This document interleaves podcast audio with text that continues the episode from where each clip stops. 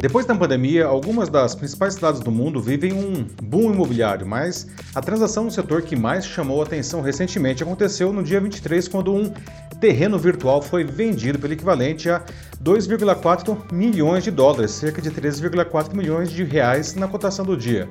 Apesar de ser apenas digital, ele mede 566 metros quadrados, o que dá cerca de 24 mil reais por metro quadrado.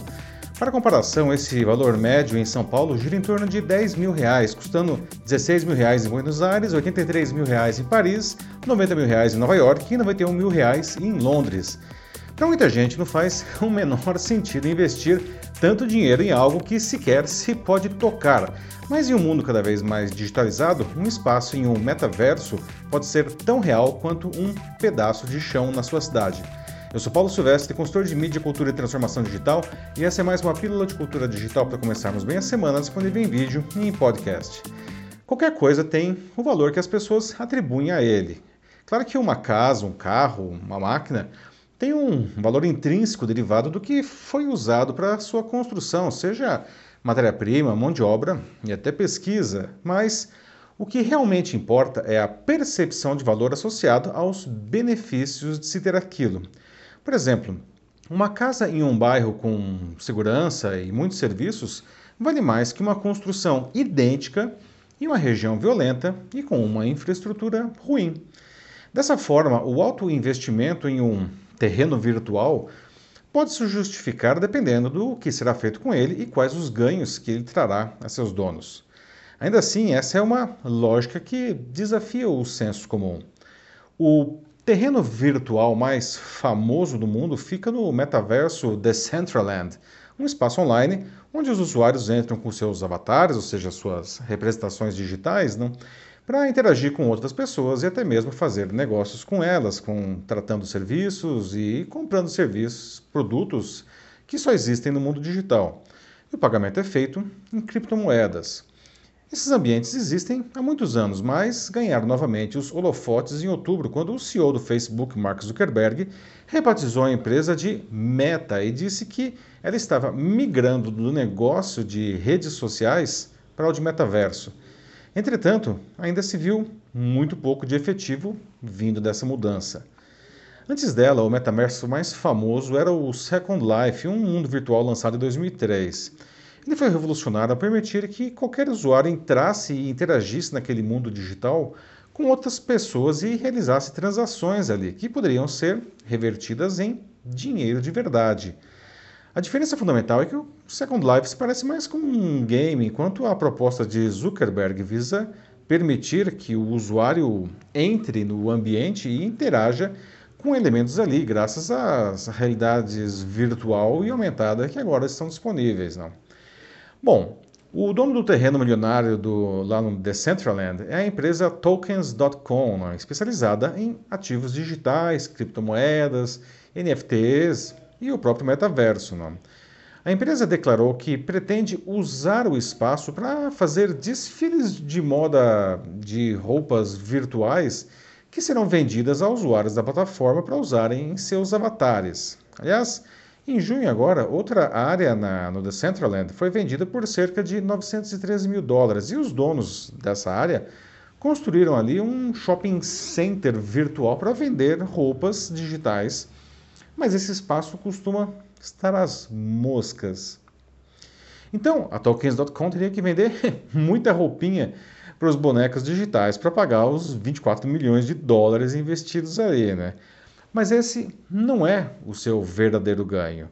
O maior benefício para a empresa é valorizar as suas atividades e os serviços com os quais atua. E dessa forma, os desfiles de moda virtuais soam quase como uma desculpa para encobrir as suas verdadeiras motivações.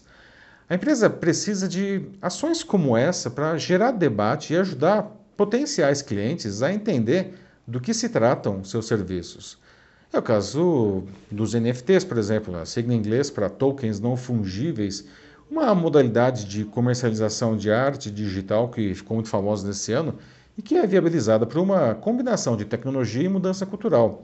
E com ela, ao comprar uma obra de arte digital, a pessoa passa a ser reconhecida como sua legítima dona, mas isso não lhe garante nenhum controle ou mesmo remuneração por qualquer reprodução do material.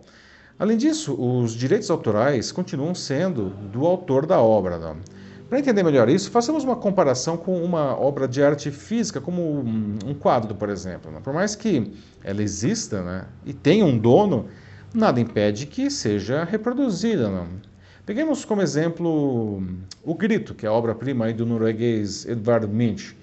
Apesar de existir, obviamente, a original, né, o quadro, ela é reproduzida em pôsteres, em publicações, em fotos de turistas e até na internet. Né?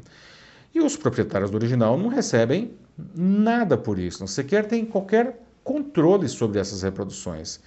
Mas ninguém duvida que eles são os donos da obra, não? E se algum dia eles resolverem vendê-la, eles vão, enfim, ser remunerados por isso.